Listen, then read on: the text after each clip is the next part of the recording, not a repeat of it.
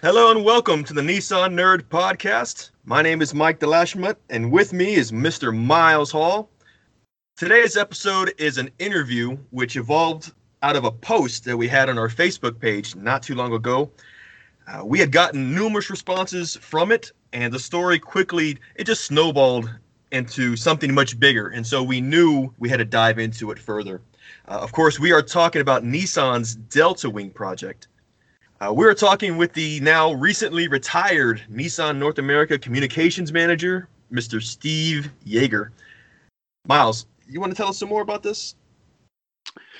Yeah, you know, the Delta Wing project had always been of interest to me. Um, I've been a huge fan of it since its uh, theory and then um, ultimately its uh, its inception and the prototype you know, Steve has been a, a good friend of ours and uh, a huge supporter of the uh, of the show since its beginning, and um, we've known him since his time with Nissan North America. He actually spent 15 years with Nissan in a variety of different roles, uh, leading up to communications manager. Now, during the interview, you'll learn a little bit about Steve's experiences in Nissan North America, and we're going to speak in uh, great detail about the Delta Wing and its evolution and the ZEOD RC.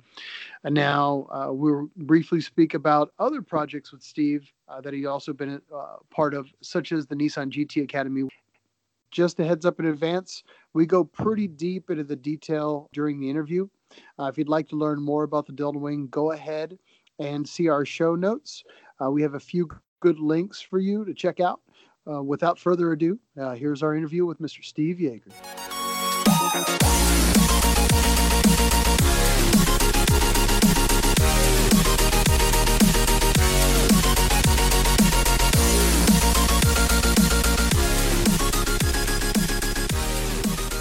Welcome to another episode of the Nissan Nerd Podcast. With me, as always, is Mike Delashmutt, and we've got a special guest today, um, Mr. Steve Yeager, who's joining us. Mm. Recently, uh, freshly retired now out of Nissan. Um, a bit of a living legend amongst some. Uh, always fun to talk to, but he's been a long time friend of the show. Uh, Steve, how you doing today? Good. I'm doing great. How are you guys? Feeling good. Hey now, uh, Steve, I don't know. I've I've probably known you quite a number of years. Uh, I was going through my phone here the other day, and I guess before we called you for the show, and I was like, I just realized I was like, man, I had four phone numbers for you throughout all the years we've known each other. I realized that you were uh, you were in communications with Nissan for so long. Eh, you know, no pun intended. But I'm like, man, I got four phone numbers. I think I got two, maybe three emails for you too as well. Yeah, I had to go out and get my own when I retired, but uh, I'm glad you had that one as well. and and what was your title that you uh, that you just recently retired with? Well, I was I was a communications manager, and basically my beat was safety, uh, heritage, and dealer communications. And when we had our uh, motorsports teams in the U.S., um, I also did motorsports PR. Now, you uh, when did you officially start with Nissan? I started in 2000, uh, January of 2005, and I was recruited to come do internal communications at the manufacturing plant. Um, you know, came to work at the big Smyrna plant when headquarters was still out in Los Angeles. Um, they moved to Tennessee in 2007. I did about six years at the plant, and then I was asked to come over and do uh, motorsports and safety predominantly uh, at, in 2011 by the VP, uh, by our VP, and then he uh, and I said, "Motorsports, I'm in."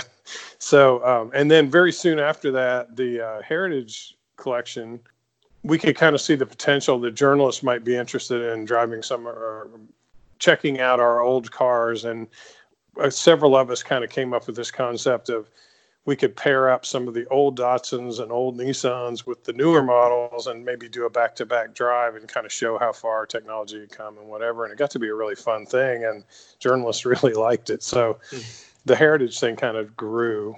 All the old promo stuff, like in the '90s and the 2000s, I mean, that was heavy. You know, you would use the the old, you know, especially like a, I guess the Z you know, as the new models and the 350s and the 370s came through, I mean, you, you could definitely see how you, you guys um, showed the lineage and gave that nod uh, to the older well, the models. Thing, and, and the great thing about the Z is it's always been long nose, short rear, six cylinder.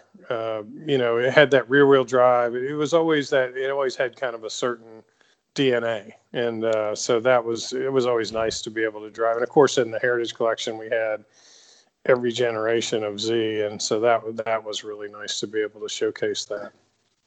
The Heritage Collection that you have uh, is is it in Nashville, or and and how how big is it?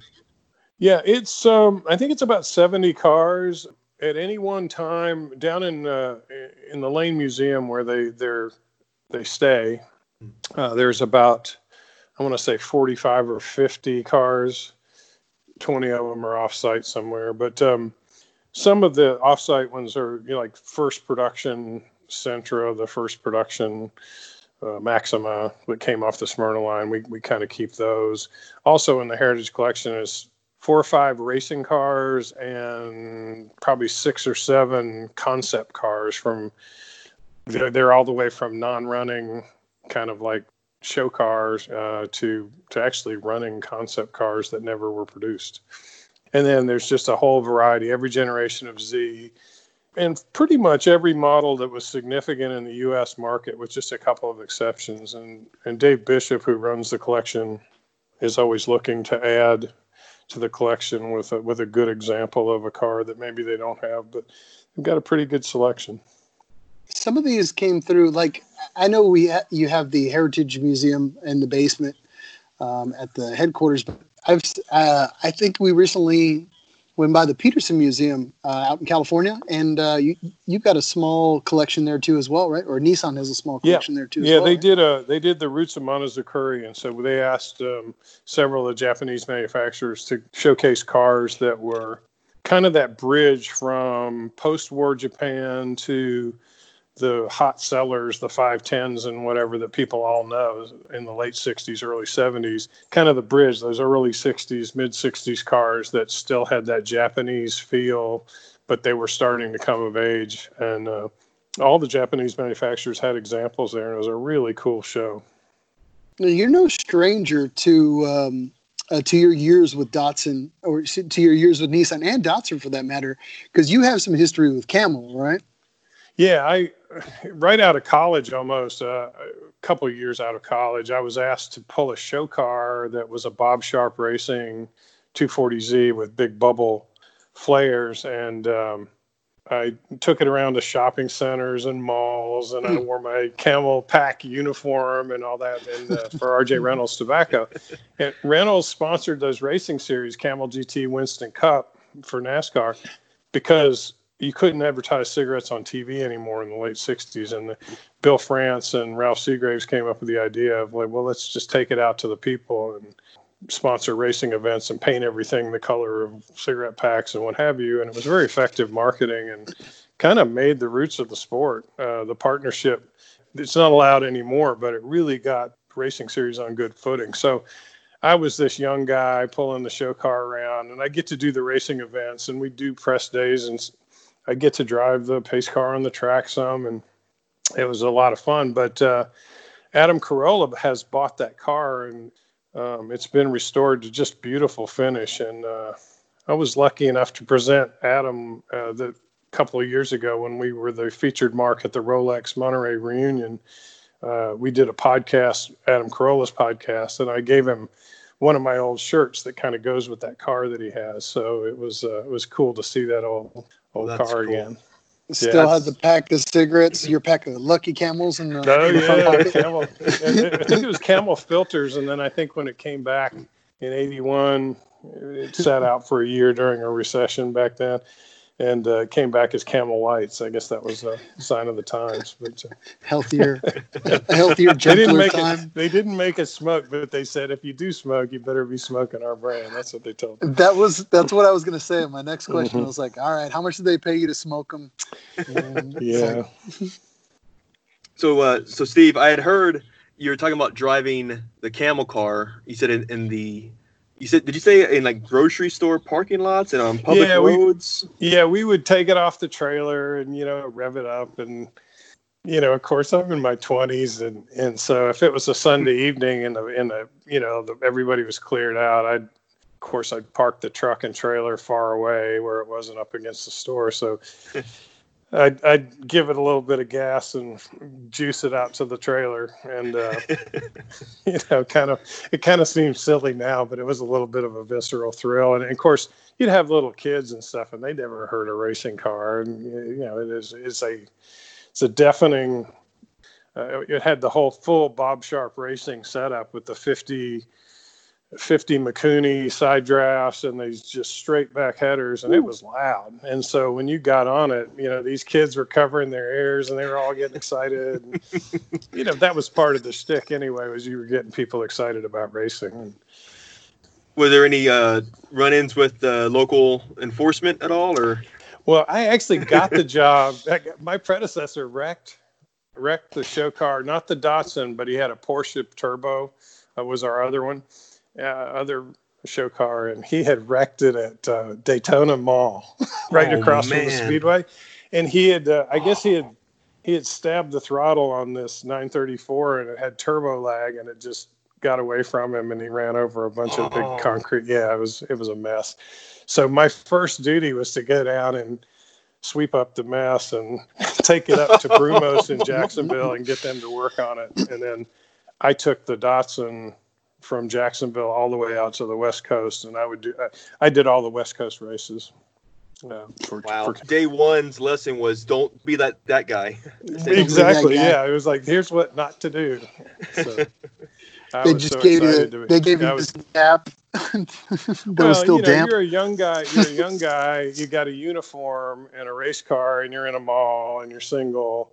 It's like hey, this job is mindless, but I could do this for a while. And I think after about two years, I was I was ready to to leave it, but I, I, think I did it for close to four years.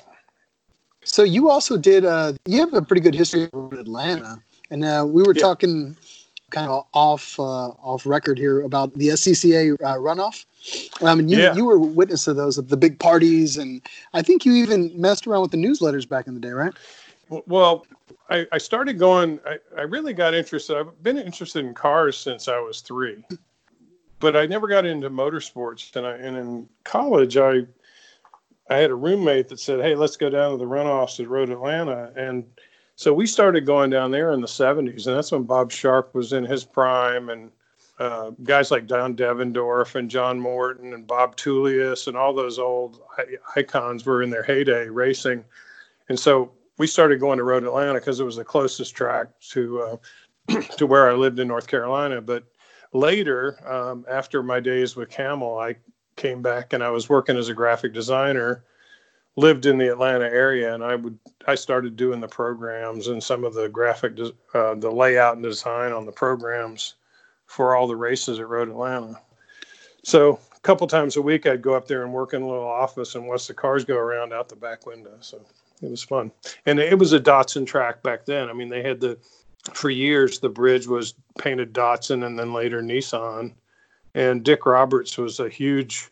I knew him from my days in Camel. He was a huge figure in the racing scene and had a lot of a lot of clout. And you know, back in the 70s is, and 80s is when Datsun won so many national championships in all these different classes. So he was quite a titan what were the 70s like in that time like i mean paint us a picture of like because now you go to a you go to a motorsports event and it's it's fairly tame i think but yeah. i mean i've heard some crazy stories we had pepe pombo on here recently and they were talking about you know all these parties and like it was like like i guess the way they party oh, for oh, yeah. like 24 hours le mans that kind of thing yeah. what was that like yeah, it, it, was. I mean, 24 hours hours Le Mans, I always say, is like a it's a French motorsport event, but it has British fans, and it's and the British fans become soccer hooligans pretty shortly after the fourth or fifth beer. And in, motorsports, I think in the 70s was like that. I mean, Road Atlanta, the infield was full of people camping. They're sleeping in their vans, cars, tents. Everything was going on all night long. It was just crazy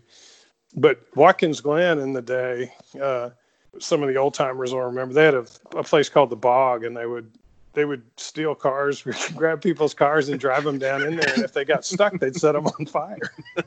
and uh, I mean, and you know, the legend was that they they got a hold of a school bus, and that was quite a. They torched the school bus getting stuck in the bog, and, and Sebring was. Uh, kind of X-rated, but it was ridiculous in the infield, and and still kind of is. But even back in the day, it was kind of scary, really. But uh, but yeah, I mean, it, it, racing was, you know, the crowds were were bigger back in the day, and I, I just think there's so many more things to do. It's not that the racing isn't good. A lot of racing is excellent uh, nowadays, but uh, I just think that back in the day, it was it just didn't have the competition. Now there's more things competing for your attention as to yeah. what it was back before. So you know, you had you know, talk about having three or four stations on the television. Now it's 100, 200, however many there are. So, kind of yeah. re- relating that to racing and just out in real life, I, I, see what you mean. Where the sport is relatively still as strong, but it's just a lot more things to, to yeah. do now. Okay. Well, in the, in the runoffs, it was you know 22 national championships in three days. I think it's pretty similar now, and it was just the place to be in road racing. And uh, when Road Atlanta had it to me, it was just the zenith of the, of amateur sports car racing. And I mean, it was amateur in quotes because you had guys like John Morton and Bob Sharp and Paul Newman and Jim Fitzgerald. You know, these guys were anything but amateurs. I mean, they were hmm. they were professional racers, but but you had Datsun against Porsche, you had Corvette against Cobra, you had just all these battles, you know, between the marks, and it, it just was was such an amazing thing. And I, I think you know everything runs its course and, and support from the manufacturers has has come and gone and in the different series and uh, you know it's just not not quite the same but uh, you know Le Mans is the exception. I think Le Mans still draws enormous crowds. Uh, Formula One draws enormous crowds. Um, you can still get them and, and I think when uh, there were a few races when World uh, Pirelli World Challenge was paired with IndyCar, you know, you got some pretty good sized crowds at some of those tracks, but it's it's just not the crazy carnival that it used to be. Nobody wants to get bear maced on national TV, I suppose. yeah, you see some of those guys out there that just they must have forgot their sunscreen and it's it's Sunday afternoon and they look like a lobster. You know, you feel bad for them, but they had a great time you're gonna peel off skin chips off of them in for the next two days. So their buddies are dragging them up the hill to the car. Still a little bit of that going on. Uh, so getting into today's life, you have recently retired. I believe about, about, six months ago, a little more than half a year ago, and I wanted to ask, uh, you know, what's what's life been like for you since then, and what's life like for you now? Well, it, it's uh, every day's Saturday. well, and I think people uh, now that we've had this whole COVID thing, I think everybody kind of gets that. You know, it's like, what day is it? What month is it? You know. Yeah. But uh, in in retirement, I mean, I've caught up on a few things that I wanted to get done. I've I own three cars and a motorcycle, and and I have tinkered a little bit with those, and I've taken some motorcycle rides and you know, even even during this uh, pandemic, I've been able to. I've got a few buddies that we, we take motorcycle rides, and just you know, it's something you. It's kind of a isolationist sport, so we we ride together, so to speak. But uh, yeah. you know, that's been fun. But yeah, tinkering with the cars and catching up on catching up on stuff I didn't have time to do. And the unfortunate thing about this situation that we're in now is I haven't been able to go see my grandkids or anything like that in a couple of months, and that's something I look forward to doing more of. But yeah, I mean, I I'm I'm gonna start taking up painting, and I, I used to paint a little bit, and I'm gonna do that again. I haven't quite started, but I'm gonna be doing that soon. All frontal nudes, I'm assuming. no, I, I, get ideas for stuff, but it's always off the wall stuff. I, but uh, no, no nudes. we'll we'll push your paintings here on the uh, on the group on the group chats as long as yeah. they're uh, as long as uh, you know they're they're respectful. All right. So. Yeah. you know, I, I could sell them. They could, yeah. You know, I, I asked Mad Mike once what it was like for him for retiring. I asked him, you know, how how is it that you continuously drive cross country for all these events? You know, you, you're retired, you know, you've got family and everything else, and of course he has he he gives it the, the, the amount of attention that it deserves. But I asked him, you know, why still do this? And he he looked me in the eye and he goes, there's only so many tomatoes that you can plant. Yeah, absolutely. Yeah, and I can hear him saying that too.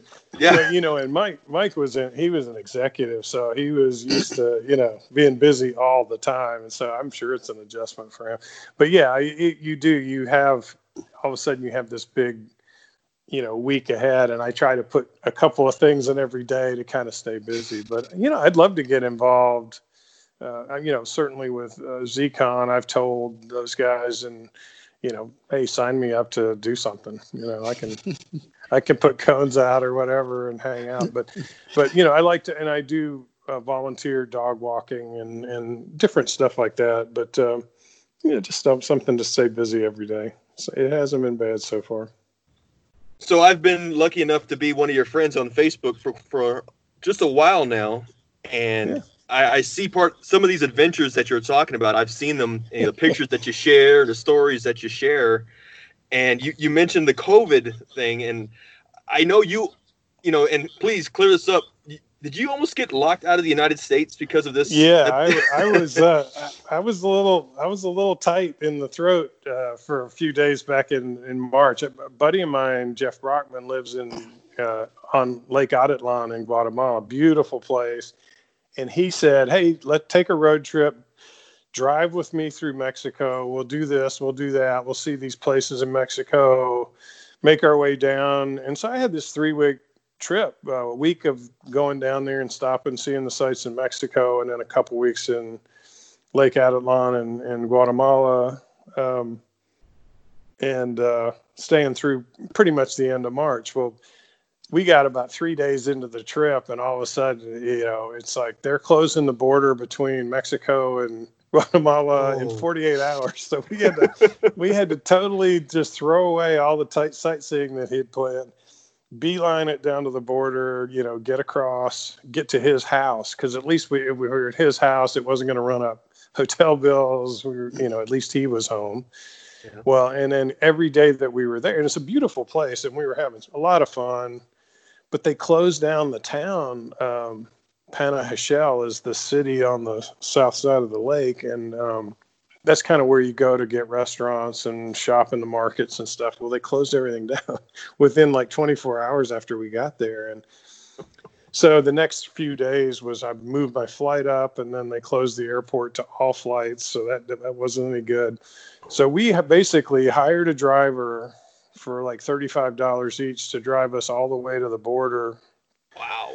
And yeah, and uh, the, the name of the town is escaping me. But anyway, he drove us, you know, four hours to the border in this van with, with four people. And then, uh, you know, we walked across the border, got a cab. There weren't any flights that night. So we booked a flight for the next day, got to Mexico City, and then it was iffy whether Mexico City was going to shut down flights to the U.S. and we got in under the wire there, and uh, so all the way we're calculating. Okay, if we get dead ended here, what are we? What's our backup plan? So our backup plan had been to rent a car and drive from Mexico City to Laredo, Texas, which normally I, I always like a road trip, but I wasn't looking forward to that one. So anyway, I got home, uh, you know, March 21st. Houston Airport was deserted already. It, it, was already getting pretty dicey, even domestic flights, because uh, some of the air traffic centers were getting sick outs, and you know people actually getting coming down with illnesses, and they were shutting them down. And so I was I've never been so glad to get home. And then I had to kind of quarantine here for I think it was like 10 days. Um, I, I know they say two weeks, but I, I, I basically, uh, you know, had to kind of isolate a little bit for about 10 days. And then, so, you know, it's just been, uh, my girlfriend Amy and I, and, and we just pretty much us and the dogs, and we've been kind of hanging out. And like you guys, the most dangerous thing we do is grocery shop. so, but that trip coming back, I, I, was I was lucky to have latched onto a couple from Maine that spoke fluent Spanish, and it really made me appreciate knowing the language. Because when you're in rural Mexico, you can't expect people to speak English anywhere, you know, but especially there, and it really helped to have them kind of cut through some of the you know, questions and answers. Well, you're also a tall drink of water too. So not only do you stand out through complexion. Oh yeah. Oh yeah. You also I out, you stand I out in the crowd the average. Yeah, I- I'm like a foot taller and 80 pounds heavier than anybody in town, just about. But uh, when we got to the when we got to the town in the border town in Mexico, and I'm, I'm still trying to think, the name is just escaping me. But anyway, it was way down south. It, they had bananas growing. It was so far south, but. Uh, you know the old Volkswagen Beetles are still the taxi cabs. Well, Oh, the yeah. Nissan Tsuru, which is the- Nissan Tsuru. the Tsuru, yeah, is a 92 Sentras that they made up until a couple years ago. That's kind of the bread and butter, but they still have some old Beetles, and, and we got in a Beetle and with all of our stuff, and I was jammed up against the windshield on that one. So, I would have thought they would have strapped you across the roof or something. oh, I was just, uh, it's great. Well, the, the interesting thing too is uh, I had allergies going on because you know when you heading south that time in Ma- March, you get to about South Texas and stuff is already blooming and so it's in your head now. You're clearing your throat all the time and kind of congested, and you're thinking, "Do I have it?" You You're know, gonna that kind of die. So, Oh no. so all of that kind of lends into the the uh, the ambiance of the moment. Yeah, it probably didn't help all those bottles of tequila you're probably throwing back the whole time on vacation. Yeah, it's it, everything's cheap in Guatemala, and uh, it's uh, including liquor. But uh, but you know the, the thing we look back on. I mean, I I had a call with one of my friend who lives down there, and yeah, had I not gotten out when I did, I would have been there. I'd still be there. See, I think- you would already be speaking fluent Spanish by now. fluent, man. You'd Yeah. be so fluent. Yeah. You would have already started a surf shop. You would have been fine. Yeah, So, you know, obviously, you have many, many years. You survived COVID at this point. By the Yeah. time this will air, Hopefully. you will have you would have survived it. You've res- survived your years of Camel smoking their unfiltered cigarettes. yeah. You've survived Nissan, and um, you know, I'm, I'm really passionate about one particular subject, and you know, I was always curious about what happened with it, and and I always thought it was extremely revolutionary. And I put a bunch of uh, articles and episodes about the Nissan Delta Wing on our uh, on our page, our Facebook page, many times, and then you and I started a dialogue about it and how you uh, remember a lot of it, and um, you, you started giving me a lot of insights on it. We, me and Mike, kind of started digging into it, and we were fans Yeah. of the project too as well. But I wanted to talk about a little bit about that project here with you here today. Um, for a little backstory for some of those folks that don't know, um, they know a little bit about the Delta Wing. I'm going to give you a little brief history, and then um, I'm just going to kind of ask you, Steve, on uh, what your take on some of this stuff was as we go through it. So, the Nissan Delta Wing, from what I understand, the original designer was Ben Bowlby. This is pre him any involvement with Nissan, right? yeah. And then um, from my internet searchings, looks like the project began in around 2009 with Bowlby, and uh, apparently it was to potentially pitch a new design, uh, car design for the 2012 prototype unveil that was uh, set to come up in February, I think, in 2010 at the Chicago Auto Show. Um, apparently, they released it to a, from what I can tell here, a mixed bag of reviews due to it uh, being as Oh, yeah. radical as it possibly was at the time. Ultimately, a working design was created, but Indy ended up. Uh, I think they ended up going with a uh, updated Dallara uh, instead. I guess they re-upped to that contract, and the power plant was still kind of up in the air. Now, Michelin, who originally uh, had some early confidence in the project, I guess it was an urge or a nudge of maybe to Renault and Nissan to see if they wanted to join the program. You know anything about that? Yeah, I think that at some point in uh, in Darren Cox, who had been kind of one of the innovators uh, or the inventors of uh, GT Academy, kind of got that I, that going with with.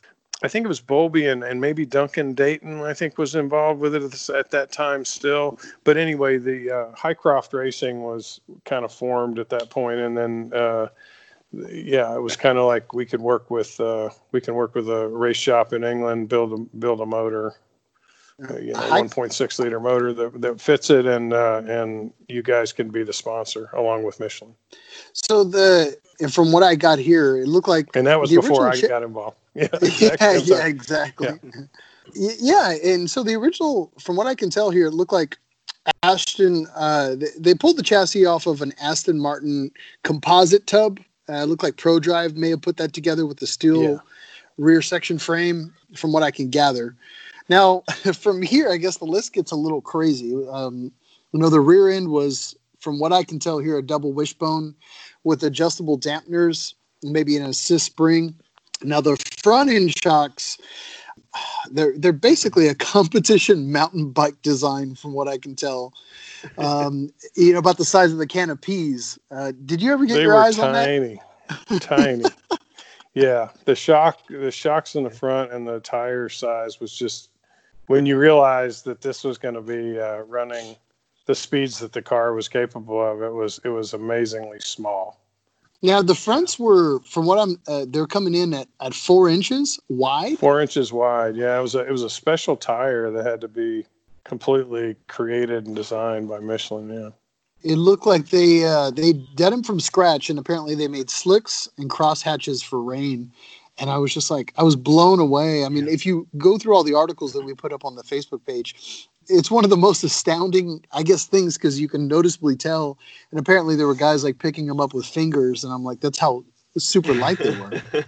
Well, Ben Bowlby was like, eh, he's a brilliant guy, and Ben is so good at explaining things. He, I always said he was like having Bill Nye the Science Guy, but he was a he was a kind of designer of the car, and he was a terrific communicator. And he said people want to know how the front end stayed down, being narrow and skinny like it was. Why didn't it take off? And he said, take a sledgehammer and lay it on the ground, and you got this big, you know, the wide mallet head of the sledgehammer but go down to the end of the handle and put your finger under it, and it doesn't lift up that easy. And and it, that's basically it was like a sledgehammer on the ground, and and and wow. the drag coefficient it was slick, but it it, it had tremendous uh, you know downforce and, and no wings. Amazing. Well, the, the the crazy thing about it is, I remember, you know, originally they were talking about these specialty tires burning through, and you know what's going to be the downforce and how is it going to play into the tires heating up and and having to replace those suckers all the time. But apparently, um, the claim early on was the stress on the tires was so low that the tires would basically outlast any other competitor. Yep. The the low fuel consumption and the low tire wear was a huge advantage over over the competitors. I mean, and and really the only limiting factor was it had to run a Le Mans had to run a very small fuel tank, which kind of took away the fuel economy angle. But it it got double the fuel mileage of, of everything it was racing against, and the and the tire wear was way beyond double or half. You know, it was many times uh, advantages over the competitors. You know, the the skin uh, or the composite of this thing wasn't. It didn't, uh, from what I can tell here, it wasn't carbon fiber. It looked like it was something called REAMS, a recyclable energy absorbing matrix system. It, it was like some new composite, apparently with Tegris and other films. You know, Um, that, you know anything about it? no, is that, I- that makes sense? I got I got a piece of it when it got destroyed at Road Atlanta. It flipped. It flipped, and there were a lot of pieces because it, you know, it, it went upside down, and they had to do some. But I, I had I have a piece of it somewhere. It, it it reminds you of carbon fiber, but I'm not sure of what it. You know, it could be it could be a whole different material. With that part, I'm, I'm I can't Yeah. remember what that is, but it is Yeah, it a composite material. I think they were saying because the, originally their fear, which ultimately we'll, we'll talk about it here a little bit later, but Yeah.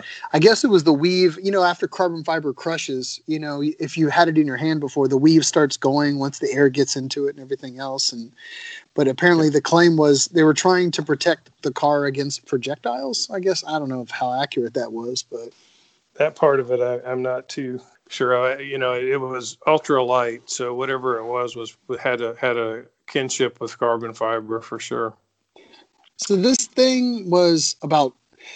From best guesses, I think we're looking about 15 foot long, about six and a half wide. at the rear In the i'm not rear. sure i'm not, it was probably about six feet maybe. Okay.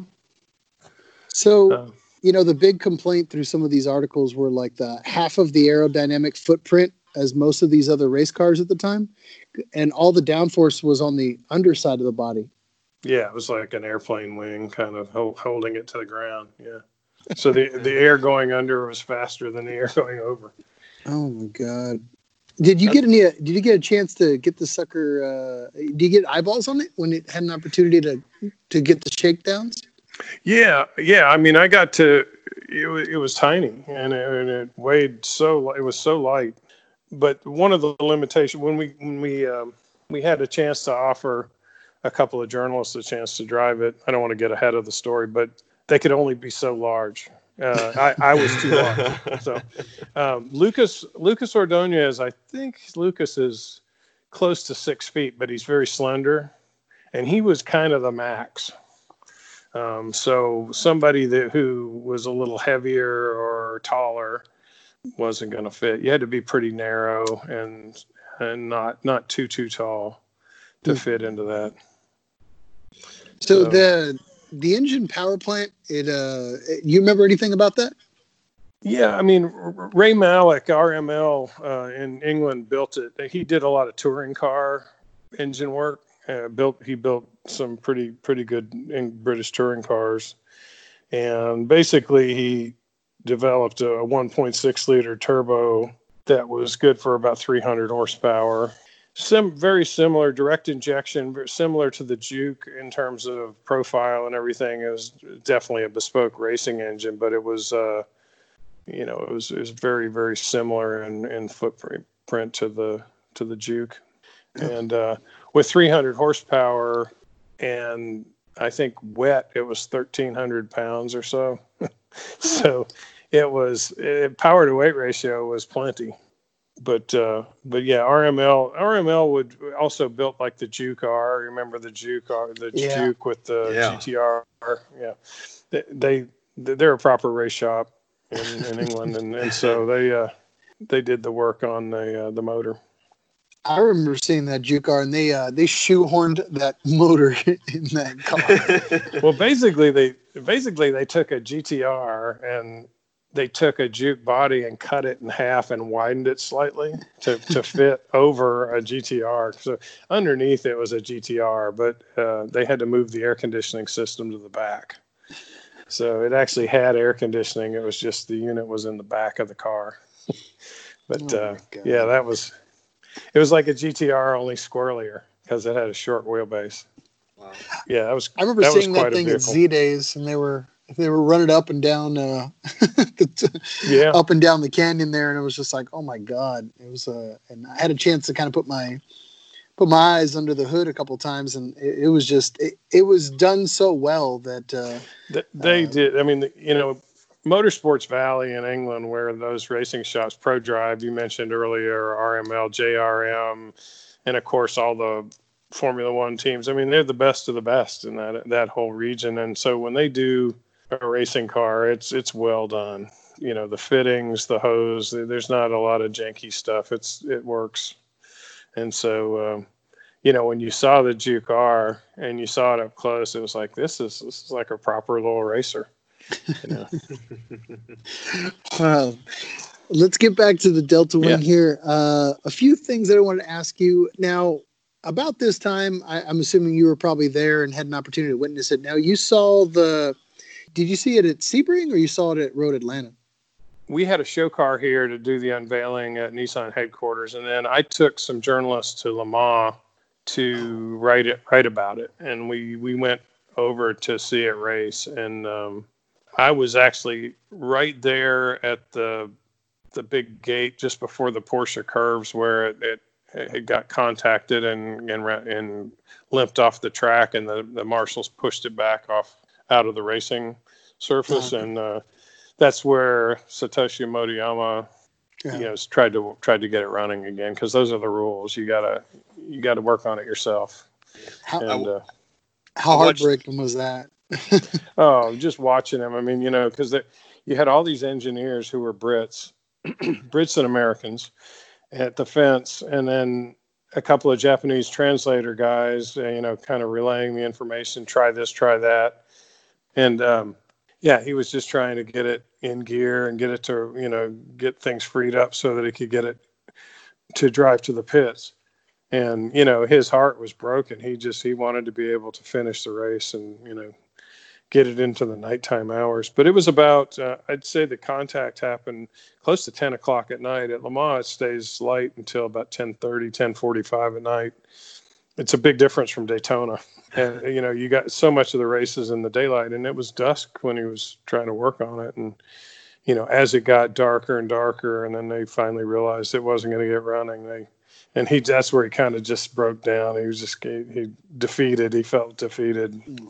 And, so, for uh, those that don't know, uh, the the car debuted at two, in 2012, obviously at this 24 Hours Le Mans, as a, a, position 56. You know, for those that don't know, that's a spot basically reserved for a car that's not racing, uh, not for points anyway, but it's there to advance uh, motorsports technology. And, uh, Motoyama was a was a driver at the time. Unfortunately, he got I would say he got lightly contacted yeah. by another uh, by a Toyota driver and yeah. basically went off into a wall. And um, uh, Mike, uh, me and you were talking about this. You had an opportunity to review that video. Oh yeah, it was so heartbreaking though, and it just I saw the collision and it was just it, it almost seemed like there was no uh, no consideration uh, for for the Delta Wing, and you know that that hit was just so so quick yeah. You know, and and it just felt so bad. I was actually I was a little curious though because I mean just you know watching how you said the translation and trying to repair, and per the the rules of the race, how you said the crew can't go to the track to repair the car. The car has to make it under its own power to the pits. Yeah. Is that correct? That was yeah. the technicality. So that's why there is, you know, no, no one was allowed. But I was wondering, you know, you said the Porsche curves, but how far was that from the pit lane? I could be mistaken, but in in English units, it, I think it was less than a quarter of a mile. It was several, a few hundred yards. I mean, it, you kind of had this this area where it was, and I think the Porsche curves were just beyond that, and then you come out of the Porsche curves and you're coming onto the the front straight. So um, he wasn't far. I mean, in Le Mans, eight and a half miles, you can be way worse off than he was. He was, you know, if he could have just got it to chug across, um, you know, to the to pits, they would have possibly been able to fix it. Um, although, you know, some of the crew may say, "Oh no, some, you know, something was uh, destroyed," but I don't know. I, I think it was something they could have replaced, a gearbox or a rear suspension part or whatever. But um, we'll never know. But it, you know, it, there uh, it was they were fortunate in that the so many of the engineers were could stand at the fence, you know, 15 feet away and talk to him, and he could come over to the fence and actually converse with them. You know, he just couldn't. They couldn't touch the car. Um, oh. They they couldn't get out onto the, you know, beyond the fence. But that was, uh, you know, the car. I think initially, I mean, if you look at the history of the Delta Wing, it was designed initially. That it was an IndyCar concept where oh, open wheel, open wheel type racer, um, there's not a lot of contact. And I think in the history of the Delta Wing, you know, it one thing that was proven was it, it wasn't very stur- it wasn't very robust. It was very sturdy and it was very well designed and beautifully engineered and built. But if it took a lick, it wasn't well protected. And so that's probably, you know, that was kind of the harbinger for the future was that shunt at, at the 24 hours is that it, it didn't survive a, you know that yeah. Um, yeah. I guess you're saying when you put up a collision between a car like a Delta Wing versus any other car that has elements you know that are heavier cars yeah know, aluminum and steel perhaps and how he said the lightweight of the car is sort of not as robust so it was sort of a downfall so not yeah contact yeah. was no no on that one yeah, it, and and inevitably in a in a course of a season, you know, you're going to have your contact, and uh, it, that's uh, that's a big part of the sport. And endurance racing, there there's you know it gets scuffed up and dinged up at, from time to time, and cars can limp around and get get repaired. But um, after Le Mans in June, uh, you know the sites were were kind of kind of moved to Atlanta, and they said we're gonna we're gonna campaign it at the Petit Le Mans and that you know that it did extremely well. How was the, the uh, how was the vibe at Petit Le Mans with that? With oh, the car? Every, every it was it was wild, and and Petit got a huge crowd anyway, and it was a real good crowd that year. The big LMP one teams had kind of moved on. You know, the Peugeots of the years, you know, before Audi, some of the big LMP1 teams had left, and Re- Rebellion Racing, I think, was still there, um, and LMP1, but you know, still a big field, big crowd, and I think it was Friday practice. Uh, Porsche driver, production-based Porsche clipped uh, Gunnar Jeannette, and he went airborne and upside down, and really tore up the car. And one of the I got down there as they were start, you know, they were kind of most of the way through the rebuild, and um, there is a fast motion uh, video of the rebuild, which is just amazing to watch.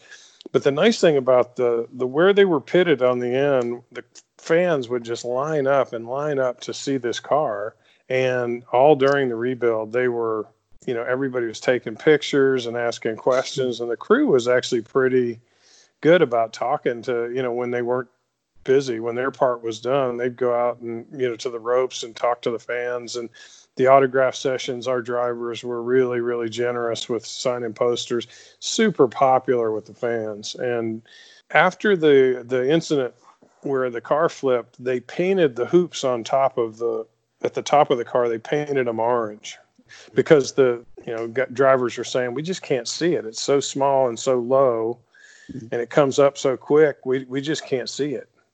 And so they painted fluorescent orange on the top of the, the dual hoops. And uh, you know i guess it worked because uh, one you had the hoops during the daytime hours but also petit le mans you know the last few hours or at night.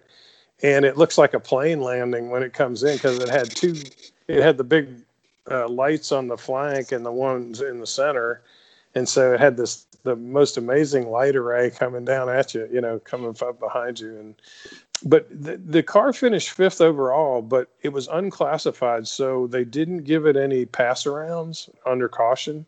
And some of the people who were keeping score said that it, it would have had a podium finish if they'd have been allowed uh, pass arounds. It could, would have been possibly as high as second, but definitely third uh, overall at Petit Le Mans. That that was that was a pretty amazing drive you know, its second time out. So the nice thing was it was, you know, obviously it wasn't the, the, the stature of, of Le Mans. Nothing is in endurance racing, but it, it's a pretty high stature U.S. race, and it did very well.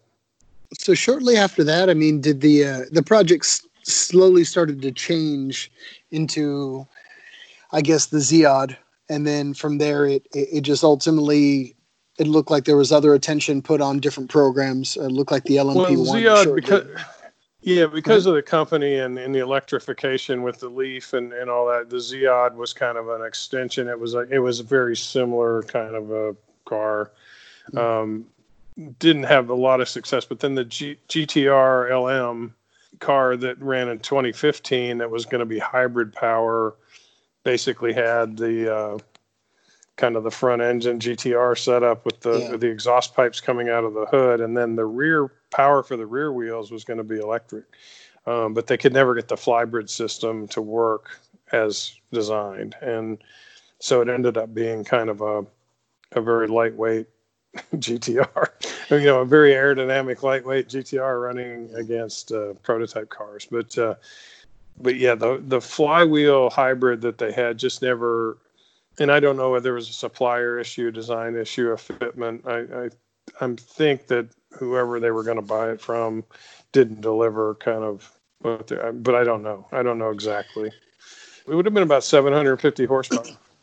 So at some point, I guess the Delta Wing took a back uh, back step, and then that was the end of that program. It sounded like.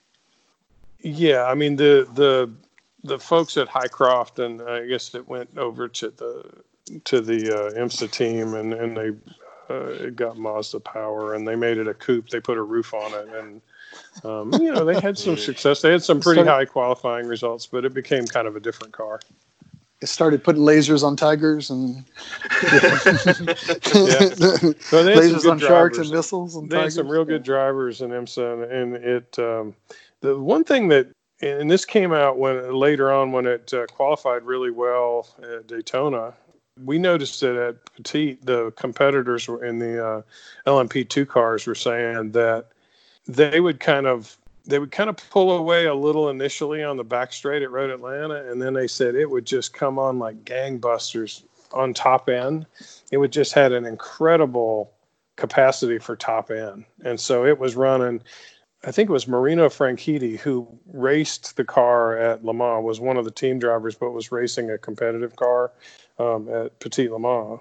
Um, you know, knew Lucas and, and Gunnar Jeannette. And he, on the Monday afterward, when we let the media drive the Delta Wing for some articles, that was what they were talking about was how fast it was at the end of the straightaway. So it was, you know, it was well suited for long runs and, and high speed runs, um, not just cornering and braking. After after the retirement of the uh, Delta Wing program, I mean, where did the car uh, end up? Did it uh, is it in the basement of the uh, of the Heritage? I don't I don't know, you know, if yeah, I don't know if it was converted to the the car that became the coupe that ran in IMSA. I'm not sure if that's the same car. I I guess it probably was, but uh, mm-hmm.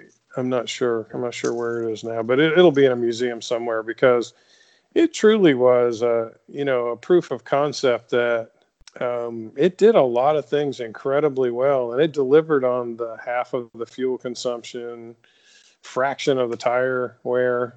You know, tremendous potential with that power to weight ratio, but it was kind of like a cat running in a dog race. You know, it, it may be more agile and it may be faster in spots and everything, but just the the size and the and the um, kind of the the tube frame rugged nature of the of the competition if it if it ever contacted them it was it was going to be a tough go. That's that was the beauty of Petit Le Mans was with that big field at Petit Le Mans Lucas and Gunnar uh, were able to keep it out of trouble and still run it fast. And then uh, you know so the in a sense that Petit Le Mans run was was a real confirmation that hey this is a real race car this could do well Talk about but, needing uh, the perfect run to everything to be perfect mm-hmm. to to get the results yeah. you need. And you mentioned uh, how the focus kind of transitioned away from Delta Wing to the ZEOD and later to the GTR LM. And from what I had read, that the GTR LM was also a project that Ben Bowlby was a part of. So he he stayed yes. with Nissan. Is that right? Well, yeah. I mean, we he was contracted to to build that car. Um, ZEOD and then also GTRLM. And the genius thing about and there is a there is a rolling chassis of that car in the Lane Motor Museum in the upstairs that everybody can see. Uh, doesn't have an engine in it, but it has everything else is the actual parts, the body, the tires, the uh, just not the telemetry and the motor. But what the front engine design did, it, it was front engine front wheel drive with a flywheel hybrid that would power the rear drive. But by saving all of that drivetrain, they were able to build like a little tunnel underneath the car straight through. And so it was it was truly like an airplane wing and that you didn't have all that weight and that mass in the back of the car so you could make the car like an airplane wing and it, it had it had really good aerodynamics um, and was quite quite revolutionary and but but because your your gasoline powered engine in the front of the car was about 500 horsepower. You're running up against these Audis and, and Toyotas and, and Porsches with 900, 850, but but it had 500 with excellent downforce. To it was supposed to have two about 250 or so um, in hybrid power to the rear tires, and it was it was going to be pretty competitive. But without the hybrid and the you know the all wheel drive nature of it, propulsion is it it was LMP2 level speed, you know, turned out. But, hmm. um, you know, to their credit, they went ahead and made the run. Yeah, and, the uh, I think it was Jann, and uh, when those guys got off of the GT Academy, I mean, they're uh, amazing drivers, amazing talent. Uh, we'll definitely talk really? about the LMP1 in uh, another episode. Yeah, I, I, yeah. I uh, I was really impressed with that, especially you know at that time I was I was monitoring all the GT Academy winners, and I mean he's still doing amazing as a driver right now. I follow his well, tweets all the Jann, time. You got Jann, uh, oh. Bryan Heitkotter in Pirelli World Challenge won yeah. what like three four races. He, yeah. he was in on the podium a bunch. He uh, he had Nick Hammond uh, put the Z the Doran Z on the pole at Elkhart Lake and was leading the race when he turned the car over. Um, then we had a, there was some issue in the pits or whatever, and ended up ended up getting a third or whatever. But he was blowing the field away. That was his home track. uh, Steve Doherty won some touring car races in the Altima, yeah. and uh, one of the guys, um, the, the, the kid from uh, Wolfgang Reip uh, from Belgium, he's racing for Bentley now, I think. Um, mm-hmm. So yeah, I you know, you you right. had those guys, and that was the idea. I think ultimately was, you know, getting these guys in a position where they could get a ride elsewhere, and and so you, you've seen a little bit of that, but you know, there's just so much. Um, you know, it's like you got to bring a bag of cash to race a car, and and you know, most of these guys are middle class guys like us, and you know, you can't, you can't, you know, there, there's just, um, you know, you got pro shoes and you got the the the paying drivers, and and they're kind of caught in the middle. They're they're they're pro, but they uh, you know, there's just a lot of competitions for those seats. But uh, hey, Brian's tearing it up. Bryan Heitkotter's tearing it up in this virtual series that's been going on this summer. I think he's won like three out of four. You know, so, yeah, I don't. He's still I always good. tell people I was like, you know, I'm a huge fan of Brian. He's actually, I consider yeah. him a pretty good friend too, as well. Mm-hmm. And I've been trying to get him on the show for a minute, but he told me he goes, "Hey, I'm a little." tied up with all this stuff with the virtual stuff that's going to come up and i want to give 100% attention. I completely uh, understand. But he's yeah. kicks butt in uh, an autocross in the national well, series and the solos? he has he has won i can't remember the i think he might have taken a i can't remember what it was it a z32 he had a z32 uh he had a, his z32 i think he ended up selling that but i think he had like I forgot what it was. It was like a Miata or something, but he was killing everybody well, with whatever that car he was. has taken he's taken some cars that were, you know, a little heavier and a little less competitive, and and uh, and still won. So he, yeah. you know, it's funny because Brian's very quiet, but he's a very, very competitive guy, much like a John Morton. I mean, you know, you just know that when they put on the helmet, they're they're out to win. And so, you know, yeah. and all these guys, I mean, they wouldn't have been in the position they were in if they weren't competitive. But but right. very nice guys, and it was fun to have worked with them. Yeah, I always feel bad for them when they give them a. I think when I first met you, what was it? Uh, Nismo Performance Academy. That we were doing, uh, you were doing, and I, I just, I hitched a ride to do some freelance stuff at it, and then that's when I met Brian, and we got a chance to talk offline for a few minutes, and and I would see people come up and do quick little interviews with him, but it, it seemed like everybody was always doing the, a jab in the ribs about being uh, like a joystick racer, and it was just but you know that when you got to right. know Brian, you know that his roots were already in racing yeah. to begin with. He well, just couldn't afford the, the ride. That, you know, that's all it was. He had that combination of he knew weight transfer, he knew grip, and and you know you look at um, so Nick Hammond, you know, raced go karts and stuff. Steve Doherty raced a lot Doherty. of dirt track modified stuff. Um, I'm not sure McMillan was more of a bicycle racer or whatever, but but uh, he was good. He was very good, very clean racer. Um, you know, they all had they all had some seat of the pants experience. It wasn't all just virtual, but but the thing that got them where they got was the intensity to run all those laps and perfect it and get the times down and really be data driven and and that's what really that's what a winner. Yeah. That, that's the same yeah. thing all these guys do. I mean, they're like Niki Lauda, those guys. They were doing it just not on the virtual frontier. I mean, that's well, that's really what it was about. I can remember hearing uh, Mark Webber talking about, and he was talking about driving those modern LMP1 hybrid cars, and you're like a systems manager. You know, you're not only driving hurdling these cars, but you got to know you got to know when to to save you know when to coast a little bit and build up mm-hmm. your electric and not use too much passing. And you know so you've always got to be cognizant of all these these data systems. And and you know that's no more Cale Yarborough roll up your sleeves and just go or blow you know kind of thing. Put your foot to the floor I mean, you definitely got to have the talent and the seat of the pants, but you got to be disciplined, very disciplined. Well, those kids were grit too. I mean, if you watch the, and I invite anybody that watches the show to watch the the the first GT Academy. It's all on YouTube. You can watch it. Uh, the one with Bryan Heitkotter is, I guess, when I got introduced to it, because it went from being in, already in Europe, where Ordonez won it, I believe. The next year it was with uh, Heitkotter where he won it. And man, I mean, they put him through the paces. If you, it, it, they they're running every day.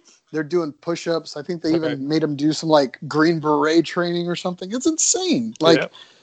and then it's high stress, which you know that's what racing is. I mean, they're they're little, every day somebody was getting cut. Like one of your friends was was leaving leaving Yeah. out the door and it was just i was like man i was like I, I and i started to think about it myself in that position i don't think i would have made it past the first few days and um, kudos to those guys for making that grit Well, you Jeff know? Jeff Zwart, who is a car guy, he's very much a Porsche and a car guy, and I think he was involved in Art of Racing in the Rain, and he's been he's shot commercials. He's just he's a genius of a visual guy.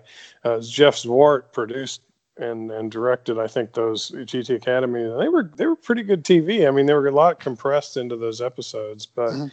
Yeah, it was the ultimate survivor, but it was instead of being forming alliances and being sneaky, you just you had to be good. You had to gut it out, and that's way that's the way I always thought Survivor should have been. Is like the most capable, the toughest should have won it, but it was never that way on Survivor. But GT Academy, you know, Brian, if you remember the episode with Brian, is he he did the distance run Mhm. and it whipped him. I mean, he was it wasn't in the kind of shape that he needed, and he talks about that all the time. Is like he kind of got off to a weak start, and then little by little he just creep kept summing it up, and when he got behind the wheel, he did it right. And when i first watched that ep- uh, Mhm. first watched the season i was like i already knew brian had won because i i kind of was like i watched it and then i met him like i don't know and in between me like trying to watch it i was in the middle of something else and i already knew he won but I, I followed the first two episodes like you said he got off to a rocky start and i'm like i was like did he win this and i had to go back and check my my facts because I'm like, maybe he came Mhm. in second, and maybe I just didn't know. And then I went back and listened. I, I started watching it, and he just kind of like swept the field at the end, like you said. I mean, God. So, but he's he's Yeah. definitely he's still to this date one of my favorite drivers, and he may not be the most famous guy, but as far as character and Yeah. grit and talent, uh, he, he's he's up there. So you know, and the interesting thing was is over the course of time. First of all, the Doran Racing hookup, uh, Kevin Doran built such a beautiful Z, and that car to run against Z28 Camaros and Mustangs with V8s, and and it was it was in the mix every time. But you know they so we we got some and- with the uh, always evolving, of course, the GTRs with Brian and I mean generally put put some pretty good wheels under the guys and, and you know over time their families would come and and uh, they all came from from supportive families and you, you got to meet them over time you know when you go to their home track or whatever and their their girlfriend or their mom and dad would show up and it's just good folks and so it was it was great to meet them i think the i knew from the very beginning though that the reality of racing is you know you just got to bring that bag of cash whether it's your own money or family money or a sponsor and that's easier said than done. And, and racing takes money. And so nissan was providing the money you know on a certain level for for those rides. But then when those rides are over even though those guys really acquitted themselves very very well it wasn't like okay i'm just going to jump over to this other team Well, this has been a great episode. Uh, you know, we've we've talked about the Delta Wing, uh, touched on the LMP1, the GT Academy. I mean, we talked about so much in this episode. Um, Steve, you know, I'm going to ask, man. I'd love to have you back on uh, the show with us here in the future and uh, go over some uh, some of your- your other past discretions, if you uh, if you feel like coming on and talk about them. sure mike said mike said you're paying for this right you, you Uh, yeah, we pay check. we pay by the minute. you know I, i'm on a fixed income now collect, collect phone call. Uh, we'll take. We're No, going to I'd take fifty percent of your paint sales, your I- painting sales. I would be happy to. You guys have done so much for the the love of the of the brand, and I, you know, I, I feel like you know between you guys and Brian and Chris and Terry and Koji, that all of you guys are what make it happen at the grassroots level, and so I'm happy to happy to contribute and have a little fun with you guys. Yeah, it's always an honor to have you on, Steve. And um, you know, I just want to thank you again for for coming on, talking to us. Of course, your 15 years with Nissan. You know, uh, we'll definitely have you on here again, uh, and uh, we'll have a good time again. Yeah, sounds good. And there you have it. That is our episode with Steve Yeager about Nissan's Delta Wing project. Again, if you'd like to learn more about this story and the Delta Wing, check out the link in our show notes. We'll have numerous references, uh, videos, and articles for you to check out. Special thanks again to Mr. Yeager for speaking with us. With his extensive history with Nissan and loads of free time these days, uh, we hope to have him on the show again to talk to us about some of his other uh, stories, Nissan related stories and projects. Um, in the meantime, I want to remind you to subscribe and also like um, our podcast. Make sure to share it with your friends. Um, we are trying to get our foot traffic um, up there a little bit, and we want to make sure that we get some new fans out there. Um, on that end note, I just want to remind all you guys to get in your garage as always.